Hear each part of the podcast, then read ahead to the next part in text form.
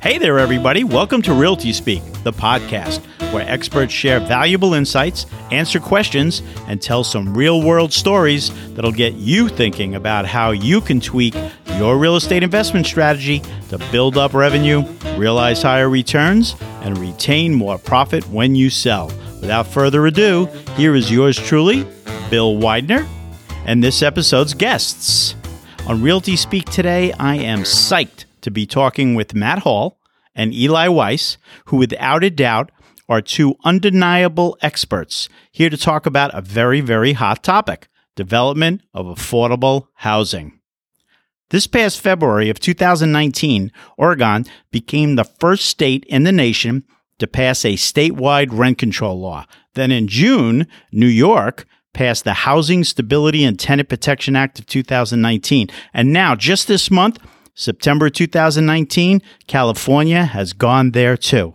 Isn't California usually first at everything? Guess not this time.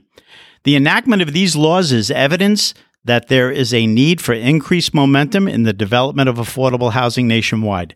And I'm thinking that doing so may turn out to be a better solution than forcing private industry, landlords, to foot the bill with draconian rent regulation laws.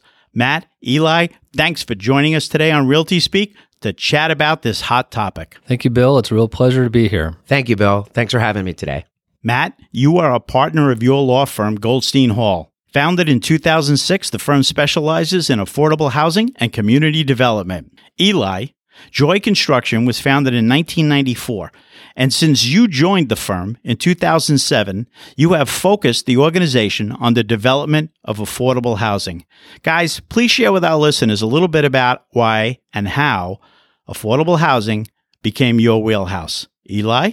Sure. At Joy Construction, we have a practice that does market rate rentals. We've done condos, we've done hotels, but the majority of our practice, both historically and currently, is still affordable housing my background, like Matt, I'm also an attorney, but I never really practiced. I worked for the city of New York for three years, first doing land acquisitions for the city for various municipal projects, and then transferring over to the New York City Housing Development Corporation, where I worked on financing affordable housing projects for the city. What attracted me was my experience in working on it from the public sector. And when you look at development, the first thing that people always think is, wow, this is a lot of, this is a risky business and you need a lot of equity. The beauty of affordable housing is, like I said, the back end risk of executing your business plan is sort of taken off the table. Also, because of the various subsidies and tax credits that are involved, you're able to execute a fairly large transaction with almost no true developer equity in the deal. When I came to Joy Construction in 2007, it was primarily a third party general contractor, convincing my now current partners to start developing was not that simple. But when I showed them that it could be done with almost no equity involved, it became a lot more attractive. What is it that attracted you to be on the affordable housing side of it as opposed to the market rate side of it? Basically, it comes down to the most simple economic premise of supply and demand. And I think that rings true across any of the states that you just mentioned. Typically, there are more tenants than there are landlords. And with that in mind, you also have to think about overall economic conditions in this country over the last 20 years, where you've seen some stagnation on wages and yet asset prices have gone up, which means that a tenant who has not seen a tremendous amount of increase in their salary has seen their rent go up tremendously over the last 15 years.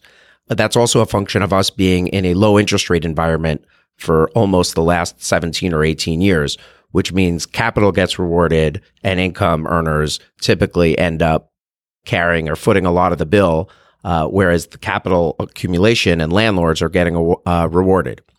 That said, it really comes down to a supply and demand paradigm.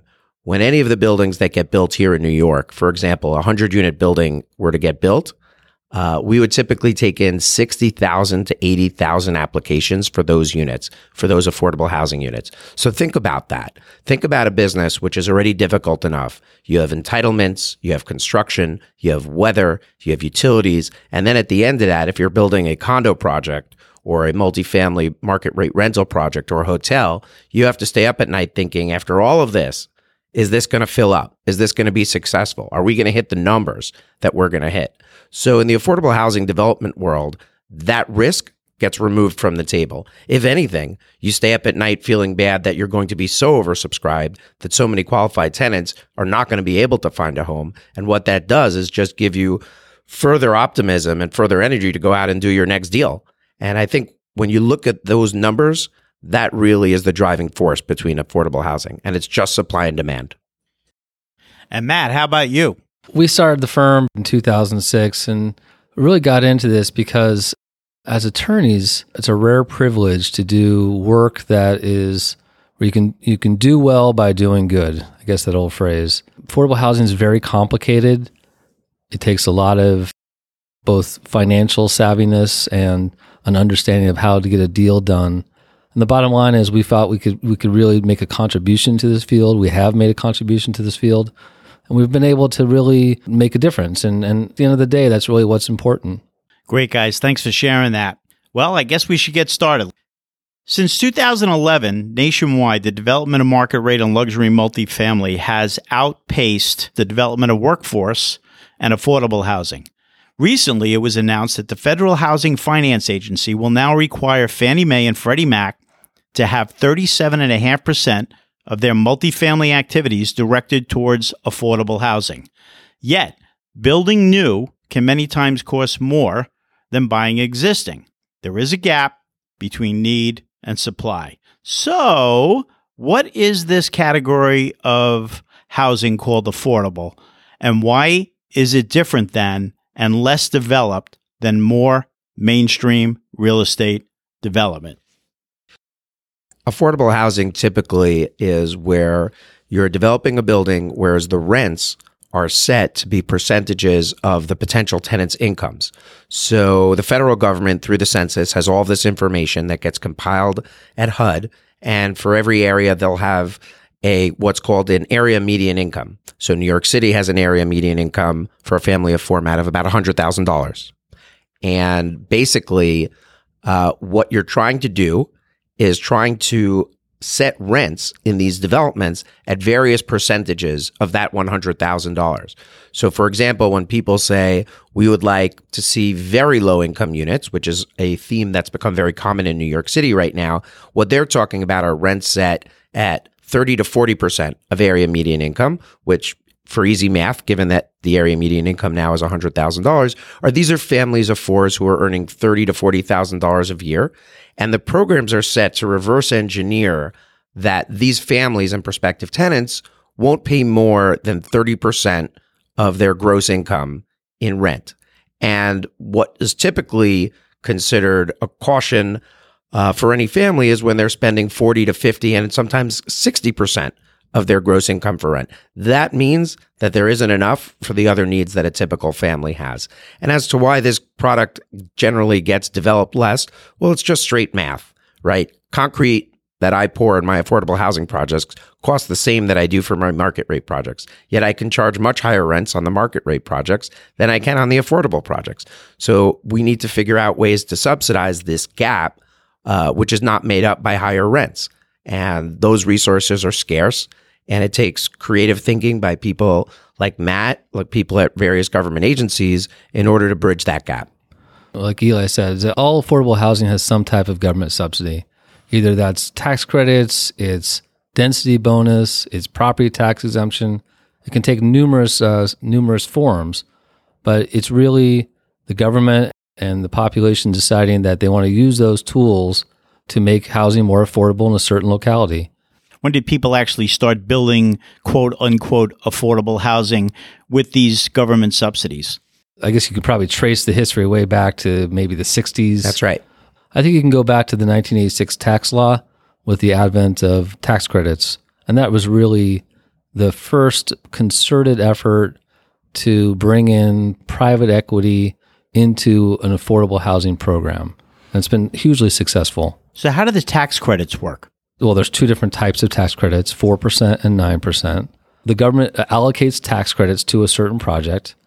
The type, private investor buys those tax credits, and the money that uh, the purchase of those credits goes back into the project as a subsidy form. Give me a dollar example. There's differences between new construction programs and preservation programs, and but let's say that you have um, an award of uh, $10 million, and a tax credit um, investor might pay a dollar five or something like that per, per credit, and that money goes back into the, into the project. So it's a, it's a mechanism to bring in private equity, private dollars into government pro- subsidized programs. All right, so let me make sure I understand this. So someone buys the tax credit, that money's actually being invested into the project, but then they get this huge tax credit which saves them money when they file their taxes that they wouldn't get if they just put equity into that project alone. That's right. That's right. All right, so that's how the tax credits work. And I think to take it a step further, the major buyers of these tax credits are banks, and they are bound by the Community Reinvestment Act. And these tax credits have historically proven to be an excellent way for these financial institutions to earn community reinvestment credit. First of all, the business is good while not being the most robust or profitable business. It does yield generally decent returns that are linked to other benchmark returns like the 10 year treasury. That's first of all. And second of all, all banks, as they look to do mergers, acquisitions, expand, all get rated uh, via the Community Reinvestment Act. So these, this is how they score points. Going further, myself as a developer, when I do a tax credit deal with a financial institution, a JP Morgan, a Wells Fargo, I'm not just giving them the tax credit benefits. There are also depreciation and losses that flow through to the tax credit investor. You know, in today's market, a tax credit investor is probably earning a three to 4% yield on their investment, sometimes a little bit more, sometimes a little bit less. But remember, they're doing this in order to expand their commercial business via the Community Reinvestment Act and getting a, a blended rate, you know, return of three to four percent over a 10 year period when their cost of capital is significantly lower is a pretty attractive return. Does the institution that buys the tax credit, do they get back this equity at some point? No, they're your partner for what's called the low income housing tax credit compliance period, which is if it's a 10 year credit, typically there's a 15 year compliance period. At the end of that, there's a negotiated exit where the general partner, myself, the developer, forms a buy sell type of agreement with the tax credit investor and you part ways because of the various subsidies that are ahead of the equity.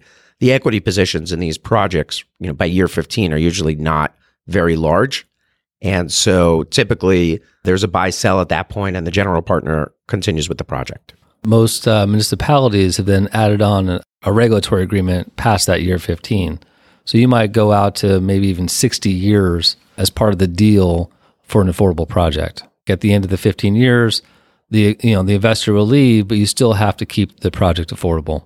What are you finding, both of you, now in the projects that are being developed? Are they super long term projects or are they projects where the developer themselves eventually ends up with the property and then can go back to market rate? Is that the case, or are these very, very long term commitments? I think in the early iterations of affordable housing, and I can you know say this when I worked in the public sector, I don't I didn't think that we had the foresight to realize that 20 years goes by a lot faster than you think. I know that both as a developer and as a parent. Uh, and I can tell you that could we go back to making any affordable housing program longer, we would have. And more importantly, now as a developer, I still stand by that point of view. And I'll tell you why. Typically, an affordable housing project doesn't just benefit from low income housing tax credits. There are various subsidies that are involved, but most importantly, there's a real estate property tax abatement.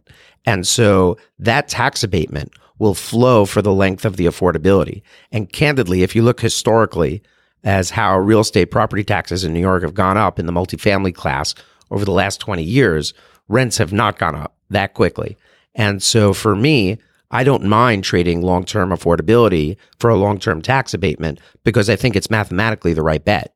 So you can underwrite a project now that could stay in affordability permanently and it still makes sense the math still makes sense. I'll even go further. I mean, I think this the city and the state have become very wise about how they structure these deals to the point that they're basically set up for permanent affordability. And what happens is that the, the debt that accrues on these deals, the, in addition to the tax credits, the city or the state will put in a subsidy layer and there'll be like a certain amount of, you know, second mortgage or third or fourth mortgage that comes in. And a lot of those mortgages, there's only interest only payments during the, the mortgage period. It's towards the end of the mortgage that there's a balloon payment. unless the market really, really just takes off with property values, and it has actually over the last 20 years, if it continues to such ginormous amounts that perhaps you can refinance the deal and take out the subsidy, the more likelihood is that you'll have to like refinance with the city. And so therefore you have to go back in and do another affordable project. They really are set up as permanent affordability.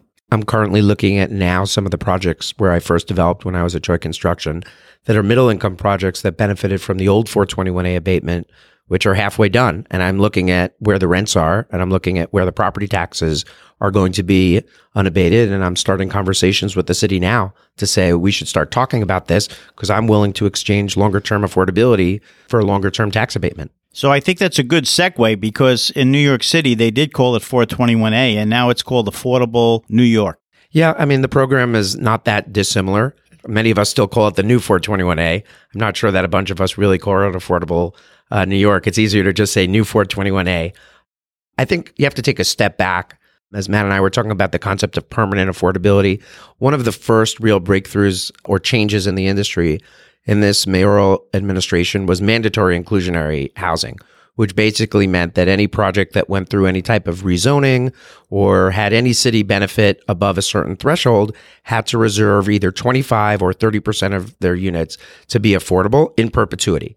And that was the first time in New York that there was permanent mandatory inclusionary housing. With that, the new 421A or Affordable New York sort of mirrored that abatement in providing a tax abatement for reserving 25 to 30% of your units into being affordable. The abatement is longer now. There's an option to renew. That said, there are parts of it that are slightly more complicated. You don't receive the benefits at the beginning of the project like you did at old 421A. You receive them at the end. So a bunch of us are just starting projects using that new program. But for the most part, it functions the same way it really was a way to elongate the term of the affordability. We're talking about this in New York. What about the rest of the country? Does every state have some kind of an affordability program or does it drill down to the city level or the county level or is it mostly at the state level? How does the federal government get involved in this in different states? It does vary state by state. I mean, New York is, I think, one of the most committed to affordable housing the mayor has a plan for 100,000 units. There are other cities. I know DC also has a very committed mayor towards affordable housing, and they also they all put together different plans. The the bottom line is every state has tax credits allocated to them to be able to facilitate the development of affordable housing. But the projects often don't pencil out unless you have a good subsidy layer that comes in. And subsidy is really just taxpayer funds, and it could come from numerous different sources. But the municipality or the state has to make that commitment in order to make the numbers work. What are some of those subsidies? Give me examples of some of those subsidies. There are various as of right subsidies that the New York City HPD and New York City HDC give. They're basically, as Matt said, second and third mortgages that are interest only or accruing interest only. And essentially, it just brings your blended cost of capital down on a project. So, said simply, my affordable housing projects don't cost that much less than my market rate rentals do. Clearly, the the finishes might be slightly different, but the overall structure, the mechanical, the HVAC, the soil, the foundation, those are completely agnostic to what the use are of the building. And so the only way to make affordable housing work is through financial engineering. And by financial engineering, you are engineering a situation whereas your cost of capital is that much cheaper. Your equity stack, due to the tax credits, is that much more favorable. So there's a lot more equity in these deals, but it's not clipping away at a very high return. And then finally, we get the benefit of using private activity tax exempt bonds, which essentially give us construction financing historically at a much lower rate than market rate financing. We've been in a period over the last few years that market rate financing and tax exempt bond financing have gotten much closer in terms of them being competitive. But one way or another, states, municipalities, cities, whatever it is, have a bunch of tools to create affordable housing. The problem then becomes the economics of each locality and to see what makes sense and which tools make sense for that location. So you talked about the soil. What about the disposition of city, state, or federally owned land and the sale of unused city owned development rights to developers in order to lower the cost of the initial acquisition of the place where the structure is going to be built? The, the problem with all of this is the cost of land. The cost of land is not going down in most localities, and it's really the one of the major cost drivers on making an affordable housing project work. In fact, even if you look at the history of affordable housing in New York City, you know the Bronx, there was a, a significant amount of affordable housing that went into the Bronx, and it's really helped to elevate and raise the whole borough. As a result, that's actually helped to elevate the cost of land. There are some challenges there the city owned land stock in New York City has gone down dramatically. They've gone through and they have RFPs that come out and, and there's you can you can still bid on certain projects to be able to develop, but there's not that much land left. And so in, in cities like New York City, you have to be very creative on how to do a project. These days, a lot of deals that we work on are faith-based development deals, churches that have been underbuilt, looking at you know unique land opportunities and and trying to match the match the social mission with the project itself. That's really some of the tools that we do to get to get these projects done. So, what part of the projects is your firm handling, Matt? We are usually on the on the developer side. Developer could be either the private developer or nonprofit developer. We you know we we do a lot of joint venture deals with churches and landowners and people that really have the experience in the affordable housing world. So, at what point in the process are they actually coming to you? Early. And we, we encourage that early, especially if you don't have as much experience on doing these projects. They're very complicated projects, as Eli will attest. Even though it's a large industry in New York City and New York State, there's still a fairly small number of players doing these projects because the learning curve is so high. As we mentioned earlier, there's numerous um, subsidy sources. You have to figure out how to put the budget together that works the best and provide a reasonable rate of return to the developer.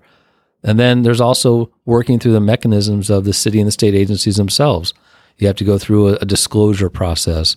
You have to understand the nuances of getting a property tax exemption, an Article 11 abatement through the city council, N- nuanced things that you really have to have a lot of experience doing. So when develop, when somebody comes to us and says, "Hey, I want to do an affordable housing project," usually we'll we'll take them on early. We'll help kind of hold their hand through the process, but we'll also advise them to get a consultant that's done the work previously.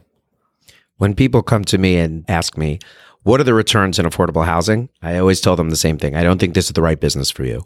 And I'll tell you why, because everyone who's involved in affordable housing, whether it's the attorneys, the banks, the equity investors, almost everything, we really view it as a very unique industry. It's we're all mission based. That's the reality. We're all mission based for the reason that we all see the same people, we're in front of the same agencies.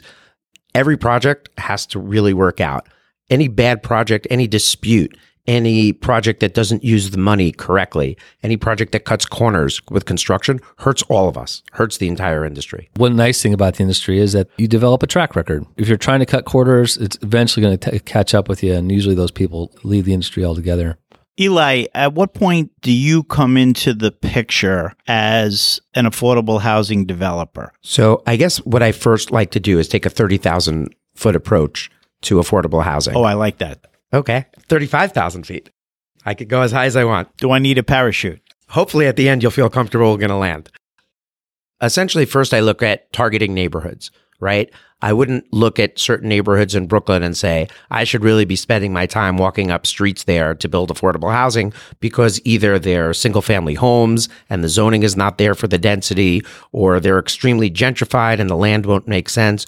Going to the city of New York and saying, I just spent $300 per square foot on a piece of land and I like to build affordable housing makes no sense, right? Because the city is being presented deals in the 70 to $80 a foot why would they want to subsidize land that costs too much?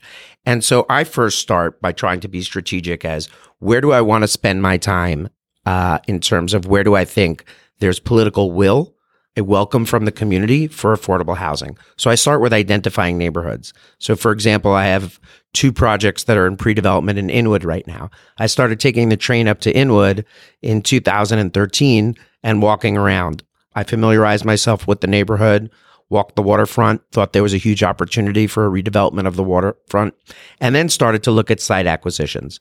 I was very fortunate that as I was assembling sites, the city saw the same thing that I saw, which was here was a place that was in Manhattan that had strong access to transportation and hadn't had a lot of housing built in the recent history.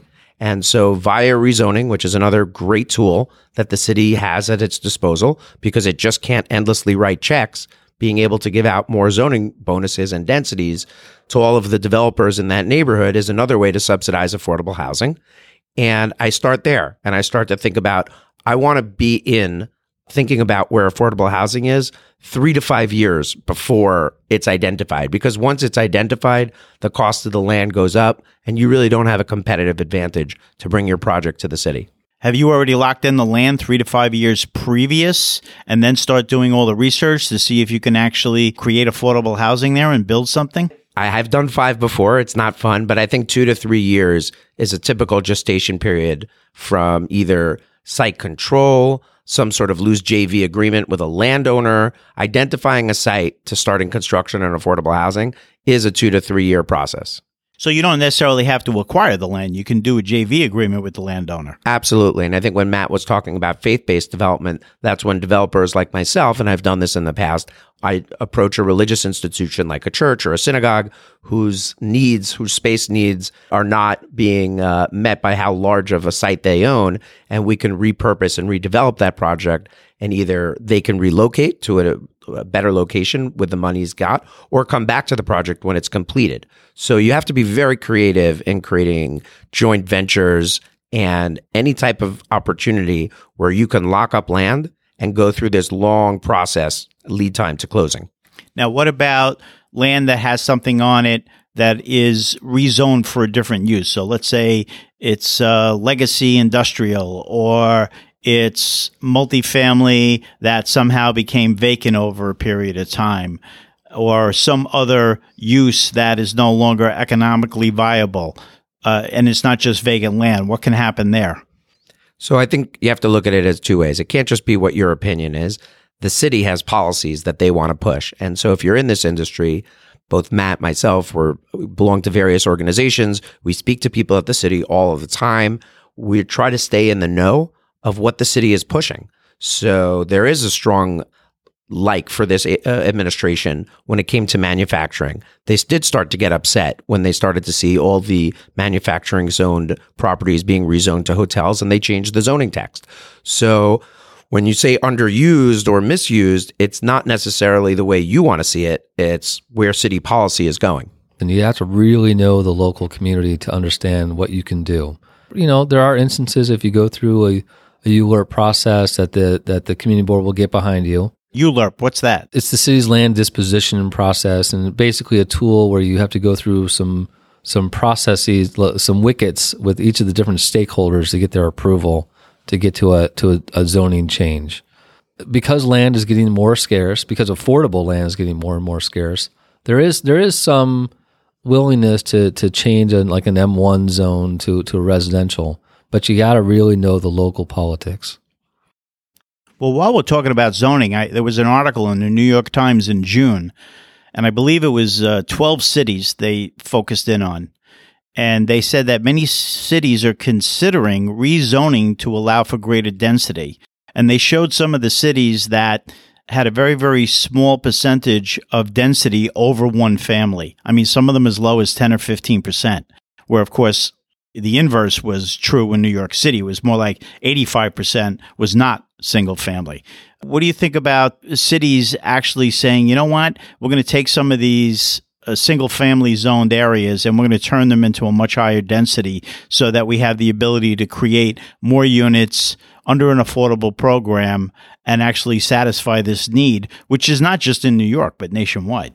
I'm all for it we're trying to develop more affordable housing, but obviously there's several communities that just do not want to upzone whatsoever. I mean, even here in New York City, if you look out in Queens and Staten Island, it's probably going to be low density areas forever. So it really comes down to the political will, the community itself, and the ability to pull those forces together. I think Matt hit the nail on the head. It, it's all about political climate. So in New York, two of the last major rezonings that the city sponsored East Harlem and Inwood both brought lawsuits against the rezonings post the rezoning approval via the Article 78 process. I mean, that's how far people will go to oppose a rezoning. That said, like I said, municipalities can't rely on writing checks forever to create housing. Eventually, that model doesn't work, whether it's any business. If you're just going to think about spending money to fix a problem, eventually you need to be more creative than just money. And so other municipalities, other states are saying we can give away the air, the density, which doesn't really cost us much. And we can build a six story building where we'd have built a single family home, which means a larger tax base. I think that's an extremely important point of view is that affordable housing is good business. And you see that because of who invests in it, mostly because you're creating jobs, which adds to the tax revenue base. You're creating more residents, keeping more residents in New York, adding to the tax revenue base. So I think other municipalities are saying, okay, we may need to give away air, which candidly has no value unless you're using it. And we're going to be able to grow our population. We're going to be able to grow our tax base. And I think that's attractive to a lot of municipalities. I want, to, I want to go back to one point that Eli was talking about with um, the 30,000 foot view. Part of the challenge from a developer perspective is, about, is managing risk. And a real unknown there is the ability to get in and actually get the project done um, in the pipeline that the city and the state has. So there, right now, there's so much demand on HPD, HDC, and the state agencies that there's really some risk in making sure that you can actually get to a closing. And I, and I don't want to. I think that needs to be underscored. So it's not only the part of like, you know, getting the deal in place, going through the land disposition process, making sure you have your plan approvals, getting everything lined up with your financing it's also making sure that you work with the city and the state agency to get in line to be able to actually do a closing. So the first major rezoning that was done under the de Blasio administration was the East New York rezoning. And due to the rezone, the nature of the rezoning, probably 100 owners woke up and had a million square foot projects. And everybody was running around New York saying, I have a million square feet of affordable housing. I have a million square feet of affordable housing. And everybody wanted preposterous amounts for the land. And my response to everybody was, that's great. I can't go to the city with a million square foot project. There aren't, there isn't enough capital sources available for this. So, you know, you're probably looking at a four stage, 250,000 square foot closing. And people don't realize that. People don't realize that just because you have all this density doesn't mean that the resources are there. The job of, you know, developers, consultants, lawyers are to really match up the available resources the political thought, the political will, all together with a project. I would imagine there's a an immense investment of capital up front that could end up being for a project that doesn't go forward. Does that happen sometimes? It does. It does. Yeah, that's the risk. Well, what would you say uh, the percentage of a total project? Is there any like rule of thumb? You know, five percent of a total project, ten percent of a total project, eight percent of a total project is going to be invested up front before you even know if it's going to work. I think that really comes down to how you structure the land deal. To be candid, if you have a deal where you're making a joint venture or doing a joint venture with a landowner and you're able to carry the land at a sensible number, then you're really just spending pre-development money. And I think that would be very manageable. When you actually have to go out and purchase the land, which unfortunately that's much more of a reflection of today's environment of New York City real estate, then you're talking about, you know, at least 15 to 20% of the total development cost needs to be carried up front for potentially two to three years. But you can mitigate your risk by having the conversations with the city and the state, understanding what their priorities are for financing because they're they're not just affordable there's also supportive housing projects there's different flavors of the type of affordable housing. Each of the different programs that they have at the, two, the agencies has different priorities. So you kind of have to know when you look at your project well is this going to be 4% tax credit deal? Is this going to be a supportive project? They even have the condos and co-op programs there's middle income there's a whole you know buffet of different types of financing programs so you can mitigate your risk by understanding what I mentioned earlier, the pipeline, how backed up things are, to understand the priorities of the agencies, and to fit your project into the best chance of, of closing. Before you had mentioned HPD and some of the other agencies that are involved. What are actually the full names of those agencies and what part do they play in this? The city's housing agency is Department of Housing Preservation and Development and it really has oversight of all the housing stock in New York City. both to make sure that violations are cleared up, to make sure that landlords are acting properly. And then it also has a function of facilitating Section 8 and other federal sources of financing that come in. And then there's the production part. So I would give HPD a lot of credit as being one of the more ambitious and thoughtful agencies in the country of developing programs to produce affordable housing projects. As I mentioned, there's there's a co-op project program, there's a condo program, there's a middle income program, supportive housing, the standard affordable low very low income program. Probably about 20 different programs you can you can access through HPD. And what was the agency you mentioned, Eli? The New York City Housing Development Corporation, where I was employed from 2003 to 2006. HDC is actually a state benefit corporation, or said simply a, a quasi government agency. It was chartered at the state level, and its two main functions are to issue tax exempt and taxable bond financing for the development and creation and preservation of affordable housing. And more importantly, mostly because of how successful of a business it's run, they have a balance sheet which has a tremendous amount of capital dollars, which then they'll reinvest as second or third mortgages in projects where they issue bonds to. So they've been instrumental in projects as small as 20 units. They were also one of the lead financing agencies when Blackstone acquired Stuytown. So HDC is the largest housing issuer of bonds in the United States and typically issues about a billion and a half to two billion dollars a year in bond financing. It's one of the few housing agencies in the United States that is rated a loan by S&P and due to its servicing portfolio and its keen understanding of capital markets is able to generate profits that get reinvested back into the new developments in New York City. So those are the two city agencies and on the state side they have HFA and HCR. HPD's equivalent on the state level is Housing and Community Renewal. The HDC equivalent is Housing Finance Agency. And to get even more complicated, the state also does work in the city. Of course, the city doesn't do any work in the state, but there's so there's an overlap there of different priorities. Quick little break here, Realty Speak fans. We cover so many topics on the show, but sometimes you may need more than that. Therefore, I'm here to personally help you when you have more questions around buying or holding or selling your valuable apartment building real estate. Every transaction is different, and so are the people involved. A successful outcome will depend on the execution, proper planning, with decades in the industry in the areas of brokerage, construction, debt capital, and appraisal, I can professionally guide you at any point in the cycle of acquisition, your existing portfolio, or the sale of your multifamily and multifamily mixed use real estate. Call me. It's just that easy to get the information you need to know when you need to know it. Now, the number? It's 917 232 8529. What else can I say? Real estate is in my DNA. And now back to the show.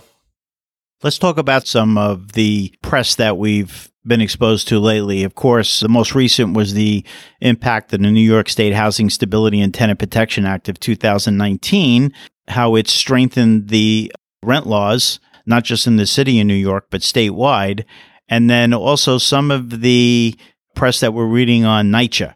And NYCHA stands for New York City Housing Agency. That's the public housing that exists in New York City, correct? That is correct. Right. And there's been some press about how the city's been handling NYCHA and the conditions of living there. And I guess it's considered low income housing? That is correct. Yeah, it's public housing, it's low income housing. It's administered by NYCHA with funding from HUD, the federal level. There are a few numbers that go around as to how many residents. I've heard somewhere between four and 600,000, which is pretty impressive considering that you know the entire city of Boston has 800,000 people in it as the San Francisco. So almost every single night in New York City we have another city that goes to sleep in public housing. Public housing is a model that's been outdated in affordable housing.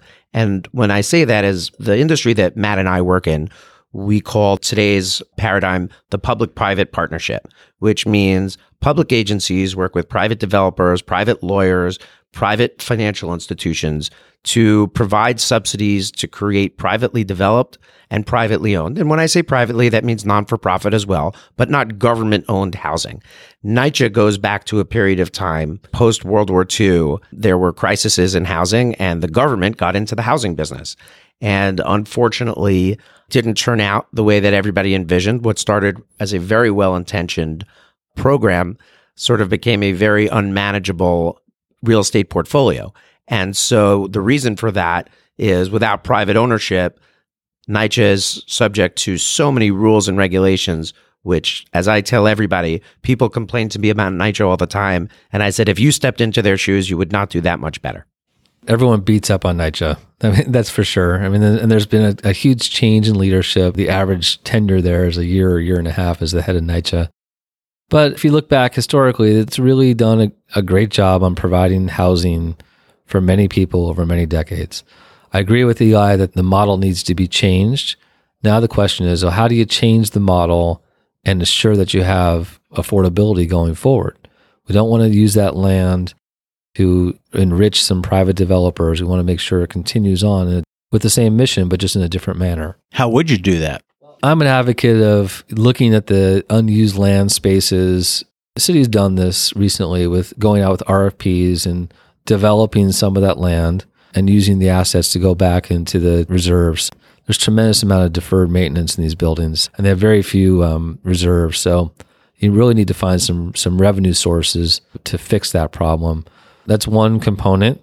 And then there's some other tools to be able to look at individual projects and basically take them out of the public housing authority and redevelop them back to what I, to Eli said in this private public partnership. I'm working on two projects with NYCHA right now. One project is under the program called NYCHA Next Generation, which, as Matt said, issued requests for proposals for projects on unused land within NYCHA properties. So, together with a wonderful nonprofit partner called Settlement Housing, developing a 200 unit affordable housing project in the Twin Parks NYCHA project up in the Bronx. And under a second NYCHA program, which is relatively new, called NYCHA 2.0, on a piece of property that I own in Brooklyn, I'm acquiring 170,000 square feet of air rights from NYCHA in your typical air rights deal. And that'll generate roughly $25 million to NYCHA that will be used specifically at Ingersoll houses, which is the property where the air rights are being generated from. These properties have unused air rights.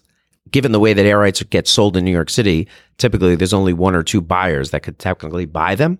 And so being that there was not going to be new development within NYCHA, it made more sense to sell them at a market rate price to a developer. And so those are two examples of how NYCHA is looking at its own portfolio and seeing opportunities for revenue. So is the sale of those air rights, development rights, follow the normal rules and regulations of how development rights are sold? Yes, it looks like any other real estate transaction that you would see. There'll be a zoning lot development agreement. We'll go to a contract. I'll post a deposit. There'll be a closing date. There'll be security. Everything will mirror a market rate transaction. The only thing that is different is that I'm buying property from a government agency, which means there are various approvals that need to be done. There's an environmental study that needs to be done. And then there's a process known as Section 18, whereas NYCHA makes an application to HUD, the federal government, to dispose of or to do a land disposition.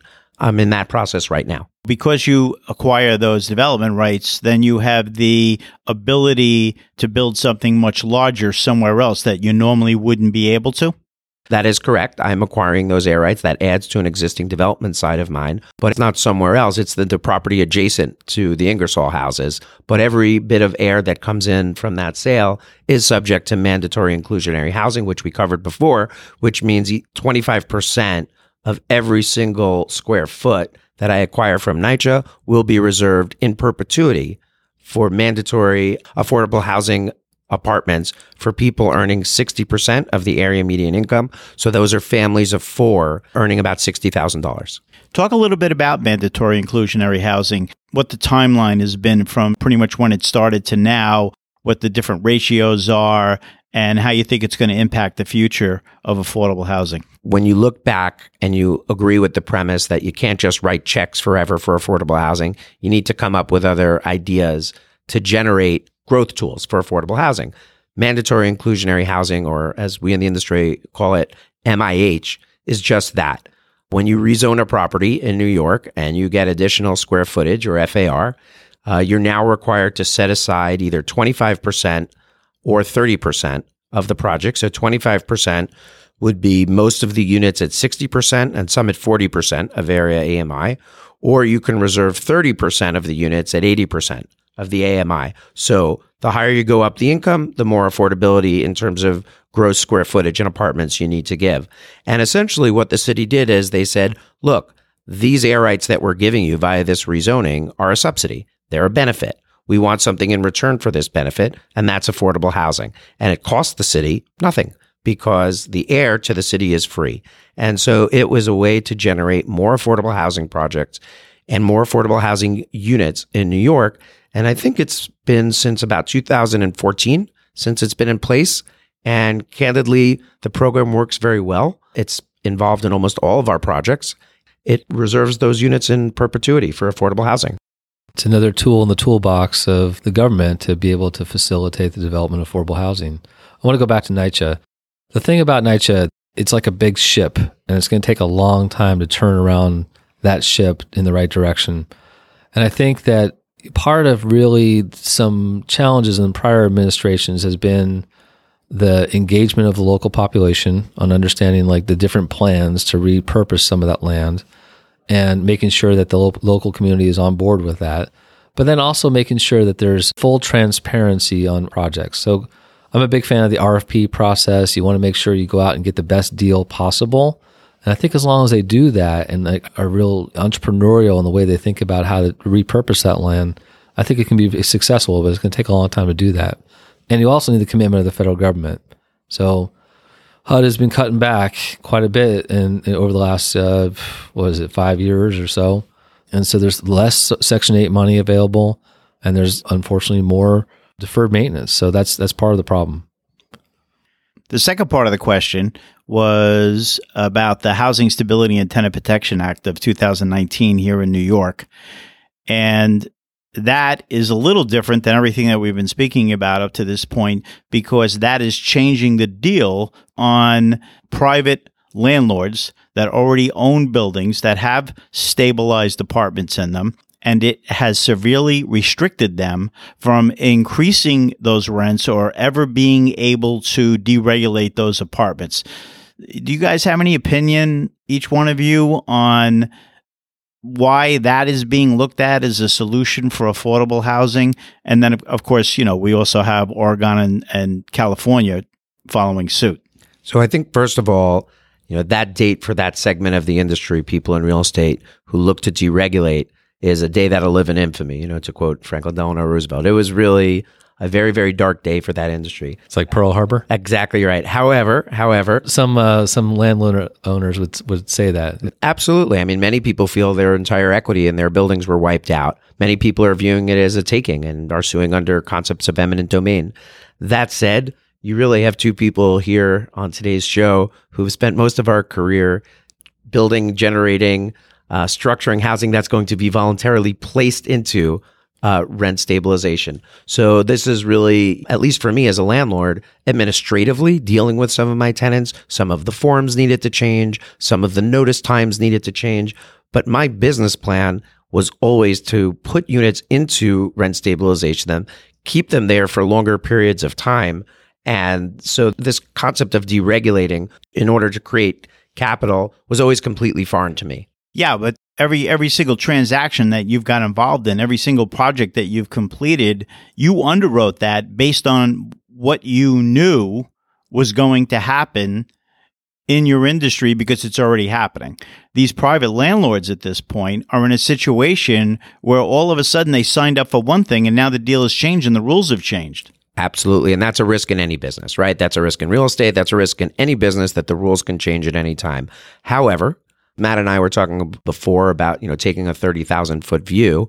If you looked at politics and how elections and general politics were lining up in New York City and New York State over the last three to five years, and you found the change in the rent law in June to be shocking, I don't think you were reading the newspapers very carefully or had your ear to the ground all that closely. And so for me, having been in the market rate world, both in condos, hotels, I started to pivot my business about three years ago back to being even more focused on affordable housing because that's where the sentiment was in New York. And the reality of it is while, like I said, there are some minor tweaks and changes to the affordable housing industry, we were always going well beyond. Our industry was always going well beyond rent stabilization. We would put our buildings into what are called regulatory agreements, which would even have further restrictions on raising rents and further restrictions on qualifying tenants beyond rent stabilization. So the reality is this really didn't impact our industry as much, but you said it best for the industry of deregulating units. Uh, it was a very, very, very dark day. Like I said, I think a predictable day, but a dark one nonetheless. I look back at President Trump's budget, the the budget cuts he passed a couple years ago, and when that legislation was passed, there are some people in the affordable housing business that thought that that was going to be the end of our industry. That tax credit rates were going to just drop dramatically. We weren't going to be able to do deals very easily. And the reality is, maybe t- had had a little bit of a hurt, but we're all fine. We're all doing fine, and, and the market adjusts. I think it's uh, kind of the same way with these tenant the tenant laws. I mean, I think there's probably going to be some swinging back of the pendulum a little bit, and with some amendments, but I think it's going to be okay. There were situations, and it's always sad because I would say the majority of landlords are responsible landlords who are trying to do the right thing, but there were bad apples who were abusing the rent laws. And that became something that became a little bit out of hand. And unfortunately, it's always the bad apples that get the press, right? Landlords in Queens and in Brooklyn who own two or three buildings, take care of them by themselves, by hand, and are good to their tenants, unfortunately got swept up with a lot of bad actors. But furthering what Matt said, you know, maybe it's not the worst thing that the multifamily sector in New York isn't being financed by private equity, chasing IRRs that are not realistic and are only based on displacing people from their home. I mean, if a business plan is completely predicated on displacing somebody from their home who doesn't voluntarily want to leave, I'm not sure that the role of government is not to take a look at that and say, what should we do here? I think in this whole affordable housing industry, you know, we're all committed to it, but you know, everyone's trying to make some money here. You have to have some reasonable rate of returns, and I, I think we have to, it's all about finding balance. Well, hopefully there'll be some balance at some time in the future. So we've talked about rental affordable housing. We have talked about programs for condos and co-ops. I would imagine there are uh, single family programs as well, right? Not so much. No? not, not really. Not I mean, in the same volume that there is multifamily. Right. In fact, the volume of co-op and condo programs has actually decreased uh, probably since what 10 years ago since the great recession even before that time Yeah, and the issue was buyers having issues getting end loans. That was really the issue was you would create this affordable housing, the financing structure would be complex, the co- co-op or condo offering book would be a little bit more complex because of various uh, tax abatements and the financial structure of the underlying cooperative. You know, your typical mortgage underwriter working out of Utah or Texas would look at this and say, this is not for me. And so you would build this and then buyers wouldn't be able to get mortgages to buy their homes. Yeah, because uh, lending for one to four family dwellings, condos, and co ops is completely different than the lending on the types of projects that we've been talking about now. Now, what about co living? That's the latest craze, co living. Could there be affordable projects for co living?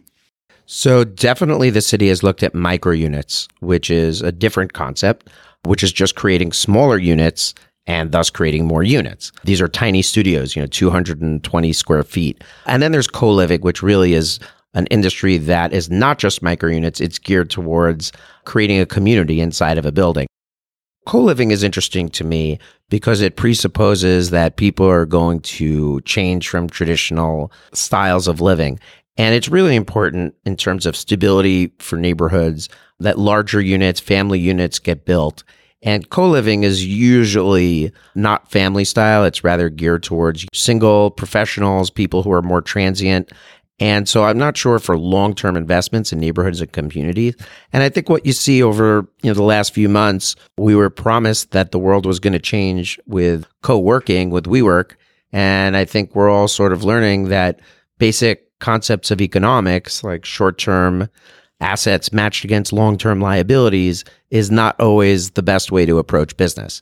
And so I can tell you that while it is popular and this millennial generation is certainly more interested in sharing and pooling, I'm not sure that an entire industry can take off on this. That makes sense financially. There was a micro unit project a couple years ago. Yeah, there was an RFP in the city in Murray Hill. Yeah, but I don't really, I haven't seen much uh, from that effort since that time. So that one didn't go forward? No, it did. It got built, and I think it was a beautiful project. You know, Matt and I were saying these were studios that were probably 200 to 220 square feet. I think the project was considered a huge success.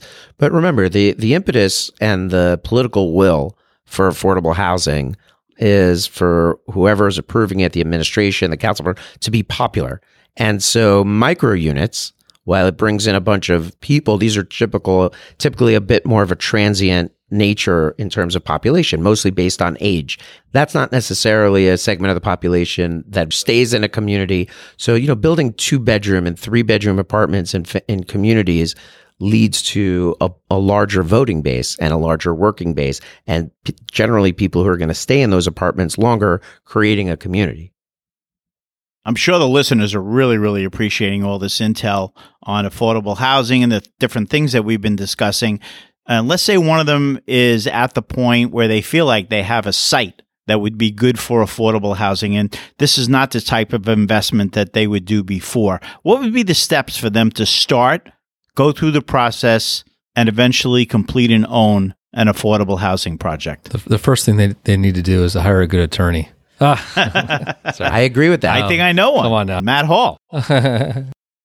so I agree with that completely. And the reason is that is the first step in affordable housing is a technical step. So before anybody were to even go out and look at a site, I would strongly recommend going on to the city's websites, both HPD and HDC, and see what term sheets and what terms financially are available to you. Where would you go if you were in another state? You would go to the housing agencies of that particular state. And many times these term sheets are fairly complicated and they're complicated not so much financially, but legally. And so when Matt said you call a good lawyer, while it was a humorous remark, he's spot on. You do. You do need a good lawyer if it's your first time looking at it because you don't understand things like regulatory agreements or compliance period.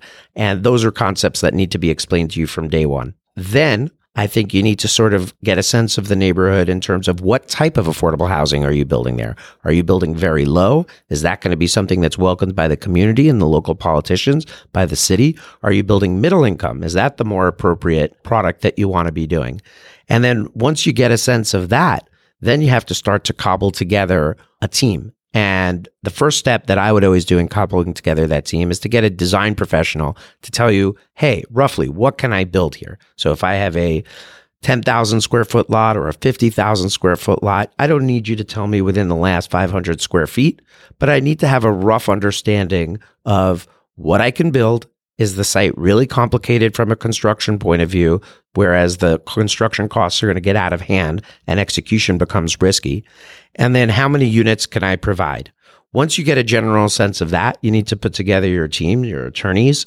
Very importantly, you need to find lenders, banks, and tax credit investors who say, yeah, we like that project. We have an appetite for this neighborhood or we have an appetite for this segment of the income band. And then you have to start to think to yourself, what's going to differentiate my project when I go into a government agency? Why are they going to look favorably on my project? Sometimes that can be as simple as location. Sometimes that could be as simple as you bought the property so cheaply that it provides a great deal financially for the city in terms of the amount they have to spend for the units they get back.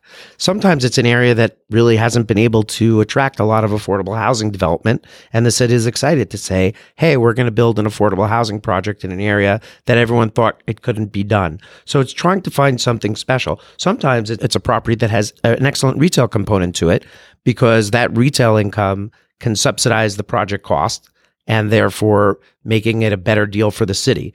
So once you've identified the project, then you have to say, okay, what makes this project special? What gives me the confidence that the city and the stakeholders and the investors and everybody that goes into an affordable housing project is going to say, we want to be a part of this? Eli hit the nail on the head there. When you go into the agency, you almost have to do a little bit of a sales pitch. Why does the agency want to finance this project? And provide subsidy and, and provide manpower to work on it. That's a real critical piece. So building the team that knows what they're doing is very important. And one other person that you need if you're a first timer in this business is you need to have a consultant that knows the ropes, that knows how to put a budget together, understands the nuances. And you have to go through a disclosure process. They have to understand that I'm going to have to disclose all my financial background and that the city's going to look at violations that the, the developer has in other buildings. It's going to want you to clear that clear that stuff up. So the important part is you have to really understand that you're getting into the pool and it's I wouldn't say sink or swim, but it's very hard to figure this stuff out and you really have to be committed to making it happen. I think it's important that people go into it with the mindset that it truly is a public private partnership. So the private developer buys the land but essentially, as you go through the process of putting your deal together, you realize that there are stakeholders in your project that have no economic stake in it, but are going to have a big say, i.e., the community board, i.e., the local council person, perhaps the borough president, the city housing agencies. Now, they have no money at risk, but they have a lot to say about your project. And if that gives you any level of discomfiture, this industry is going to be a very challenging industry for you. Both of you said this was mission based, and this is why both of you are involved in it from a developer's point of view, Eli, what's in it for you? Uh, keeps me busy. Uh, no, um, here's the secret. Right. No, look, the reality is, I always tell everybody financially affordable housing is a lot of singles and doubles, but the risk factor is much lower. I've been involved in condo projects and it's binary. You either sell or you don't. And when you don't, there's nothing. When you miss your rents on a market rate rental project, all your equity gets trapped in the deal. The nice thing about an affordable housing project with very limited, or in many cases, no equity, you generate a developer fee. I'm a general contractor as well, so I keep that part of the business going. And to be candid with you, it's a long term business. The people who are in affordable housing are usually in it for the long term. So when I say that it's mission based, it's a long term mission. People who have been in this business for 20, 30 years have amassed four, five, six, seven, 10,000 units across the city of multifamily. Now, it may not be units on the Upper East Side or the Upper West Side that are market rate, but you are building cash flow. It becomes a generational business. For myself, I, I don't know if I envision my son and my daughter going into this business, but whatever it is that I've developed and that I own will one day, you know, be theirs if they're interested. And people go into it because, you know, when you miss in development, you miss bad and it's ugly. In affordable housing, you're really, really mitigating your risk. The supply and demand paradigm is in your favor. The subsidies and financial tools of affordable housing really make the capital stack work for you in terms of developer fee and so all you really need to do is carry out your business plan. And you're really not at the mercy of things that you can't control. If you don't mind sharing, what percentage of your ownership in projects is affordable housing and what percent is market rate housing? Oh, it's disproportionately tilted towards affordable housing. So within our portfolio, we have probably 3,000 units of affordable housing that we own. About 500 units of market rate housing that we own, uh, two in Manhattan, one in Brooklyn. We've developed community facility, which is market rate, but still I would consider community development. And we own a hotel in Hudson Yards and are finishing our second on 48th Street. However, the market rate units are units that I look at as if I'm approached to sell and the price is right, I would sell them. Because to me, you know, the future of where rents are going to go. I mean, obviously I'm a landlord, so I always think positively, but you really don't know. The nice thing about affordable housing is when you own housing and the area gentrifies around you and you're charging $1,000 a month for a two bedroom and the rest of the market is at $1,800 a month, I feel pretty good that that building is going to stay full and that people are going to continue paying the rent. On my market rate units, I am really very linked to how the economy is doing. And so if the rental market gets soft, I feel it very, very, very acutely. I built a building on uh, the corner of 3rd Avenue and 12th Street called the Nathaniel. It was actually named after my son, Nathaniel. And uh, I was approached by the Social Security Fund of Kuwait, known as WAFRA, and I sold the building. And uh, it was a tough conversation that night to tell my son I sold the building that I had named after him. And he asked me why I did it. And I said to him, Well, I said, today the rents are here. I don't know where the rents are going to be in a few years from now. And I said, at the end of the day, that's the right business move. The supply and demand paradigm is so in favor of affordable housing that you always feel it's the right move to come back from a development point of view, from a portfolio ownership point of view to that execution. That's the right business move. In a new project, new construction, affordable project, there's thousands of applicants. Uh, the demand is is incredible, and that that's what Eli was saying about risk. This is New York City centric.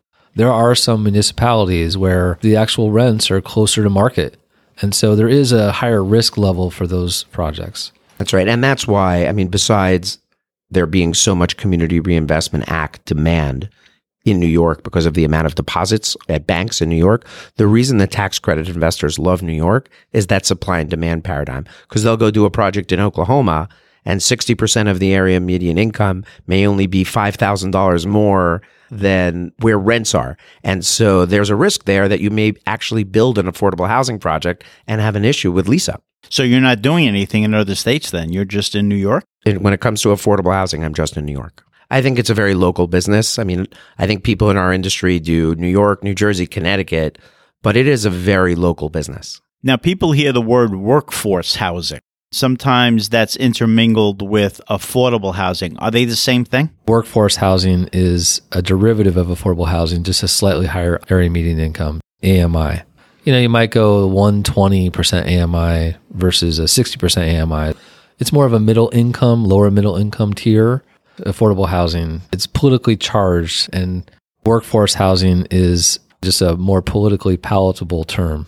As you move up in trying to provide housing for populations of, let's say, 120%, you're talking about families of four making $120,000 a year.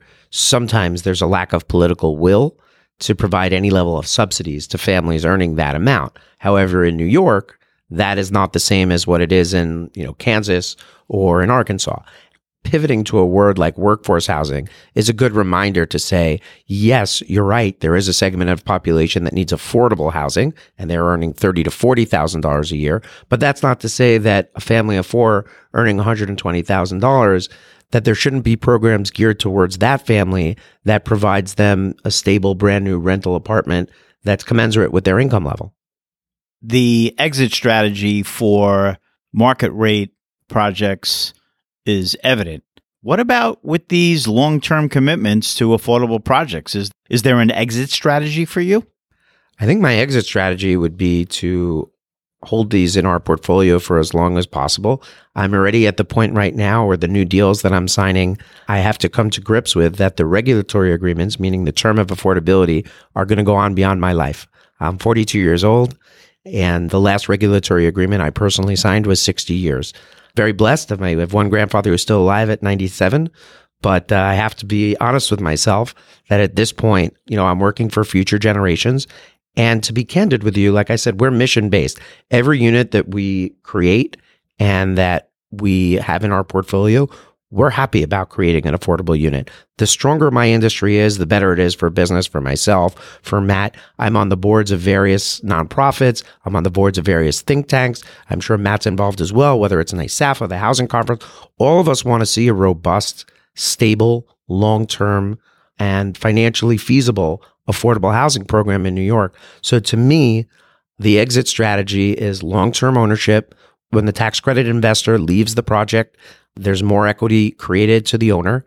And I think owning long term multifamily in New York is a great exit strategy. We had that conversation about how do you get a project started as a developer. The learning curve is so high in these deals that the folks that are coming into this business to develop are, are people that are going to develop not just one project, but they're going to continue and develop numerous projects and, and really committed to the field. So you find that most people that develop affordable housing are, are in it for the long haul. And I think when you looked at the early iterations of affordable housing, when the 15 year compliance period of low income housing tax credits started to come due, it was called Year 15 problems. And I was working for the city, and the program was relatively new. So even though the Tax Credit Act passed in 86, you had a massive real estate recession. And so you really didn't see projects starting to get developed using the tax credit program until about 88, 89. So by 2003, 2004, 2005, you had your first generation of projects that were coming out of this compliance. And guess what? We as the city decided we want to approach these owners and figure out a way to restructure the financing, restructure the debt, restructure the equity and get more long-term affordability. So for me, when I think about a long-term outlook. I don't think about an exit. I, I think about a long term outlook. Is that after 40 or 50 years, my buildings are going to need major capital repairs. They're going to need a new equity investor. And I'm going to have the opportunity to exchange what I think is a, you know, a financially feasible and sensible deal for more long term affordability. In the case where a compliance period has expired and the owner would have the option to start putting individual apartments as they, I guess, as they become vacated into a market rate environment, that's something that's possible, right? Absolutely. The new rent laws that were just passed in New York, is that impacting the ability to have that same outcome on these projects that were originally built as affordable housing? And is it having an impact on the ones that are legacy? They're already there. And is it different for the ones that are new? But like I said, the new projects, the term of the affordability is so long that I don't even think about current legislation because even if you're looking at a 30 year regulatory agreement, a 40, a 50, a 60, you have to assume that there'll be changes in the law in that period. As to the legacy assets, absolutely.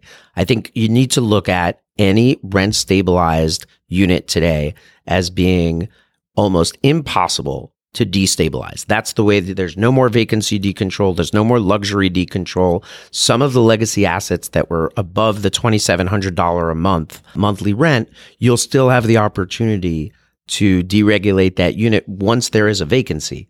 However, in our industry, there are no units at $2,700 a month. So the reality is, yes, this tremendously impacts the legacy projects. And I think that was by intent. I don't think that that's a mistake. So the question I have now is then if if I have an affordable project and what's the shortest term that an affordable project would be? In New York City, Yeah. 30 years. Yeah. Well, now it's 30 years or was it always 30 years? No, back in the day when we were doing middle income projects in the early late 90s and 2000, there was a 15 year regulatory agreement for just purely middle income But projects. all of those have expired at this point. Absolutely. Right. Okay. When would you say the first 30 year commitment happened? What, 15 years ago? Yeah, that's right. Something Early like that. 2000s. All right. So it's not like any of this is going to expire anytime soon anyway. It's not like someone's sitting here right now and saying, "Hey, I'm going to have an expiration of my commitment, you know, sometime between 2020 and 2025 and these new laws are going to impact me." Is that true? I think some of the early low income tax credit deals from like 2000, you know, may have had 25 year abatements uh, or from the late 90s. So, you know, probably not a lot. The way that it was structured and every year the city gets more inclined and the industry gets more inclined to provide longer term and in many cases permanent affordability. It gets very complicated on the back end because you have to look at not only the fact that the regulatory agreement's expiring, but you have a property tax abatement or exemption that usually is necessary to make the numbers work. The, the units are typically registered, right? Stem, rent stabilized. So you're, you're kind of set on your, on your overall rent structure. And, and you just, you know, you're in an environment that a lot of the debt for on the subsidy might balloon. So you have to figure out how to refinance it and take out the city agency. So we tell our clients that if they're going to do an affordable project, to expect that it's going to be an affordable project forever. There was a project that was built in Brooklyn in 2004. I worked on it when I was with the city. I think it was called State Renaissance Plaza, built by a gentleman named John Frezza. It was a complicated project because it was built over the Hoyt Schermerhorn station. And it was a 50 30 20. So 50% market rate, 30% mid income, 20% low income. But I bring it up because the commercial was leased to a supermarket operator, and the operator named the supermarket, it was a one off called Brooklyn Fare. Brooklyn Fare became this very popular supermarket and also included a restaurant in it. And the restaurant was the only three Michelin star restaurant in all of Brooklyn at the time. It subsequently has moved to the city to 37th between 9th and 10th. The supermarket still exists, but the restaurant's in the city. And I bring this up because the 50% of the units that were dedicated to mid and low income are still in that program. But what did happen by that development? There was appreciation in the value of the commercial. And when I was at the city, the head of the Housing Development Corporation, who I worked for, Emily Youssouf, used to say to me, the affordable housing industry is like the Marines. We're the first on the beach. And when you go to neighborhoods, and when I was working for the city, I used to do a ton of presentations to community boards in Harlem about projects that were being done in Harlem. And now, Matt, you and I can both say that affordable housing projects in Harlem are few and far between. Uh, and the Bronx was very popular for the last 10, 12 years. And now, with all of the excitement that's going on in the Bronx and opportunity zones, you know, we're starting to see land prices move away from us. So, you know, affordable housing is economic development. That's really the way to say it. It brings the retail, it brings the density, it brings a lot of things that pure market rate economics won't allow for.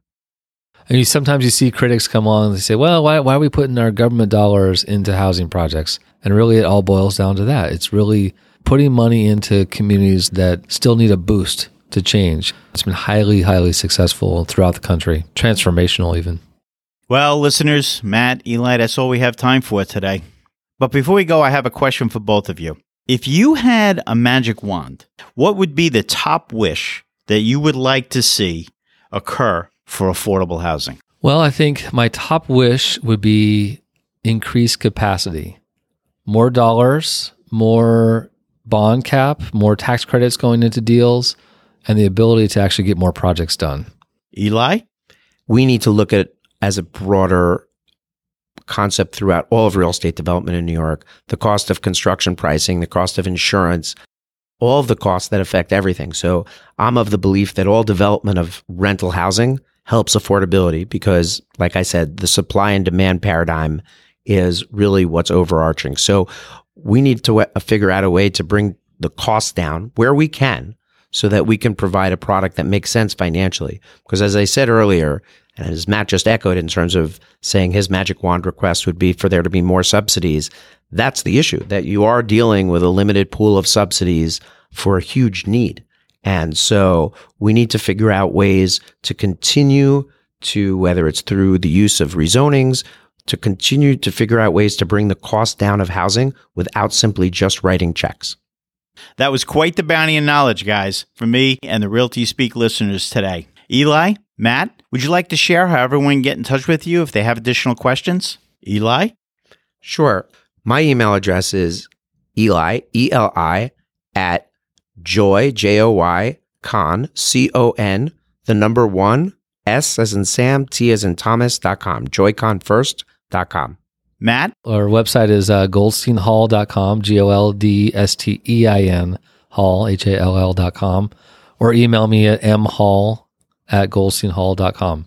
Eli? Where, where did the name Joy come from? It was the initials of uh, people's children in the company. There was a Jonathan. I can tell you, as somebody who spends most of my time dealing with construction problems, there's not a lot of joy all the time. I, That's a good. So, you've used that one before. Yeah, so right. it's a, so it's not necessarily synonymous with joy. No, many times I've thought of rebranding to frustrating construction. That's very very funny. And then uh, you know uh, Matt Goldstein Hall. I mean, it's it should be Hall Goldstein, but that's another topic yeah, all right, conversation. Okay. Just joking. Yeah, great, great. Well, thank you guys. I really, really appreciate you being here. And this was again stupendous. It's been really great, Bill. Thanks very much for having me. This was a real pleasure. Thanks for having me here. Well, there you have it. Everyone, thank you for listening. I look forward to you joining me for the next episode of Realty Speak, the podcast. Please subscribe. You can do so right on the player. Just choose your favorite platform like iTunes or Google Play Music, or search for us on your favorite podcast app like Podcast Republic, my fave on Android devices, or Apple Podcasts for iPhone. And now there is an email subscription opt in on the top of the episode page on the website. And please share our show with others. Just choose share on the player and choose your preferred social media platform. And of course, you can always get all the episodes and contact me directly via the website at billweidner.com. That's B I L L W E I D N E R.com. And remember, it's not about us, but how we help you make the bottom line rise. Until next time.